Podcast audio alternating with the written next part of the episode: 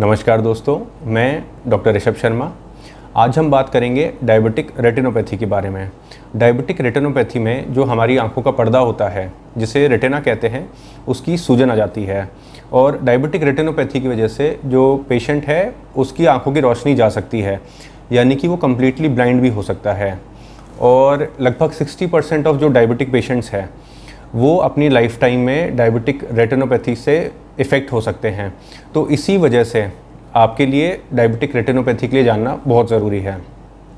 सबसे पहले अब हम जानते हैं डायबिटिक रेटिनोपैथी डेवलप कैसे होती है। तो डायबिटिक रेटिनोपैथी के डेवलप होने के दो कारण होते हैं। पहले कारण के अंदर जो हमारी आँखों के पर्दे की खून की नलियाँ होती है, जिसे ब्लड वेसल्स भी कहते हैं, वो ब्लॉक हो जाती है और इनके ब्लॉक होने की वजह से जो ऑक्सीजन सप्लाई है, वो रेटिना के अंदर, यानी कि आँखों के पर्दे में आना कम हो जाता है। और इसकी वजह से हमारी बॉडी को एक सिग्नल मिलता है और वो एक केमिकल रिलीज़ करती है, जिसे वेस्कुलर एंडोथीलियल ग्रोथ फैक्टर कहते हैं वेजेफ कहते हैं। और इस केमिकल की वजह से जो हमारी आँखों का पर्दा है, उसमें नई ब्लड वेसल्स डेवलप होने लग जाती है। पर ध्यान रखने वाली बात यह है कि जो ये नई ब्लड वेसल्स हैं ये बहुत कमज़ोर होती है, बहुत पतली होती है फ्राइबल होती है।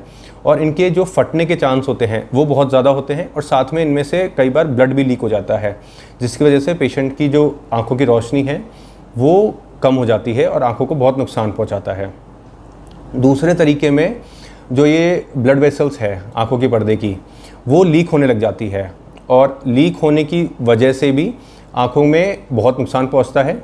और स्पेशली अगर सेंट्रल पार्ट ऑफ़ जो रेटिना है, जिसे कि मैक्यूला कहते हैं, अगर वहाँ से अगर लीकेज चालू हो जाती है तो पेशेंट की जो आँखों की रोशनी है, वो कम्प्लीटली भी जा सकती है या इसे बहुत ज़्यादा नुकसान पहुँच सकता है। और कई सिचुएशंस में ये जो ब्लड वेसल्स हैं, ये सिकुड़ने लग जाती है और इनके सिकुड़ने की वजह से जो हमारी रेटिना होती है वो पीछे से डिटैच हो सकती है जिससे कि रेटिनल डिटैचमेंट कहते हैं।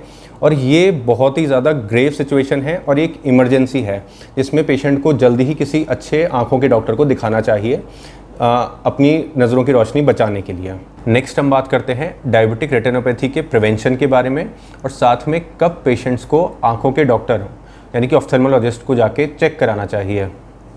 तो डायबिटिक रेटिनोपैथी से बचने का सबसे इंपॉर्टेंट टिप है ये है कि पेशेंट को अपनी blood sugar levels near normal range रखने चाहिए।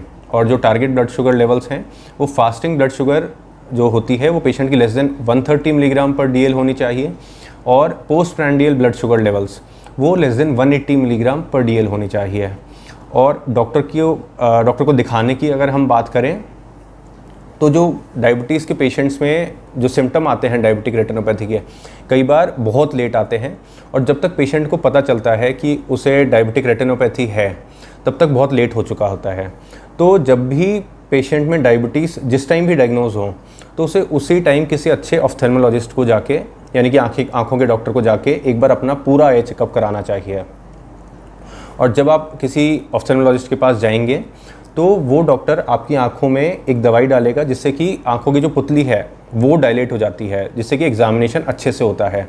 उसके बाद जो डॉक्टर हैं, वो ऑफ्थेलमल स्कोप या फिर स्लिट लैम्प नाम के इंस्ट्रूमेंट से आपकी आँखों की अच्छे से जाँच करेंगे और इन दो जांचों, इन दो इंस्ट्रूमेंट से अगर डॉक्टर को कोई परेशानी नज़र आती है या फिर कोई नॉर्मल्टी दिखती है तो डॉक्टर फिर आपको एडवांस टेस्ट एडवाइस करेंगे।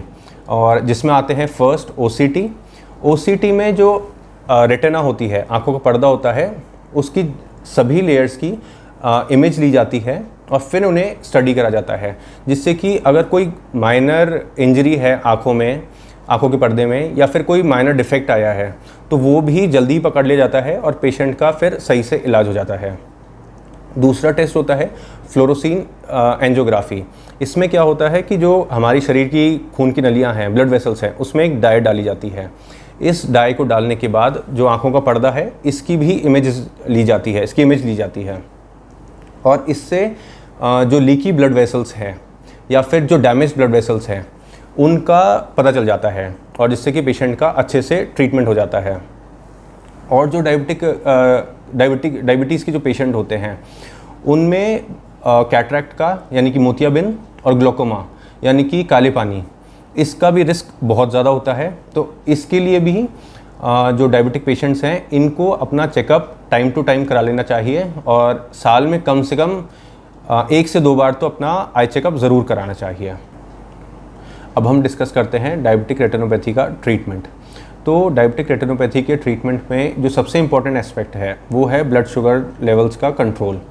और इसके लिए जो भी आपको एंटी डायबिटिक मेडिकेशंस डॉक्टर ने एडवाइस करी है उन्हें आपको टाइम टू टाइम लेना है।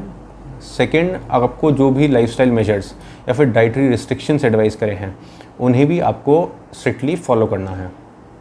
नेक्स्ट हम बात करते हैं इंजेक्शंस के बारे में। तो आँखों में जब भी डॉक्टर आपके इंजेक्शंस लगाएगा, उनको लगाने से पहले आपकी आँखों में एक एनेस्थीसिया दिया जाता है, यानी कि आँखों को सुन करा जाता है, जिससे कि पेशेंट को दर्द महसूस नहीं हो इन इंजेक्शंस का। और इंजेक्शंस में जो फ़र्स्ट आते हैं वो हैं एंटी वेजेफ इंजेक्शंस और एंटी वेजेफ इंजेक्शंस के एग्जांपल है बेवासी जुमाब रानी बी जुमाब और एंटी वेजेफ इंजेक्शन से जो आँखों की पर्दे की सूजन है वो कम हो जाती है। साथ में जो भी नई ब्लड वेसल्स का डेवलपमेंट है वो भी ये कम कर देते हैं। सेकेंड आते हैं स्टेरॉइड्स के इंजेक्शन स्टेरॉइड के इंजेक्शंस भी आ, जो आँखों के पर्दे की जो सूजन है उनको कम करने का काम करते हैं। और जो ट्रीटमेंट सेशंस है या फिर नंबर ऑफ़ इंजेक्शंस आपके लगेंगे, ये डिपेंड करता है कि आपकी जो बीमारी है, वो कितनी सीवियर है या कितनी आगे बढ़ चुकी है।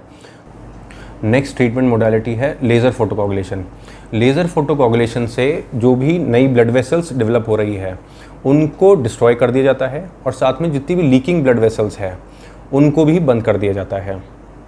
तो लेज़र दो टाइप से दी जाती है पहले में लेज़र फोटोकोगुलेशन जो आँखों का पर्दे का सेंटर है, जिसे मैक्यूलर कहते हैं, उसमें लेज़र फोटोकोगुलेशन करा जाता है और जितने भी लीकिंग ब्लड वेसल्स हैं, उन्हें बंद कर दिया जाता है। और दूसरे तरीके में जो रेटिना है, उसकी जो पेरीफेरी है, उसके अंदर मल्टीपल स्पॉट्स में लेज़र फोटोकोगुलेशन करा जाता है, जिससे कि जो भी नई ब्लड वेसल्स डेवलप हो रही है पेरीफेरी में, उनको डिस्ट्रॉय कर दिया जाता है।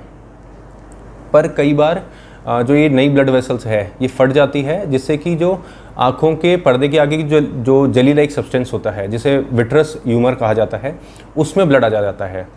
तो उस केस में डॉक्टर कई बार तो ऑब्ज़र्व करते हैं कि जो भी ब्लड है विट्रस यूमर में, वो अपने आप ही रिजॉल्व हो जाए। पर अगर ये ब्लड अपने आप रिजॉल्व नहीं होता, या फिर ब्लीडिंग बार बार हो रही है विट्रस यूमर में, और या फिर पेशेंट का जो विज़न है, वो अफेक्ट हो गया है तो इन तीन केसेस के अंदर डॉक्टर को सर्जरी करनी पड़ती है, जिसे विक्ट्रेक्टोमी कहा जाता है। और अगर पेशेंट का जो पर्दा है, उखड़ गया है, जिसे रेटिनल डिटैचमेंट कहते हैं, उस केस में भी पेशेंट को सर्जरी की ज़रूरत पड़ेगी।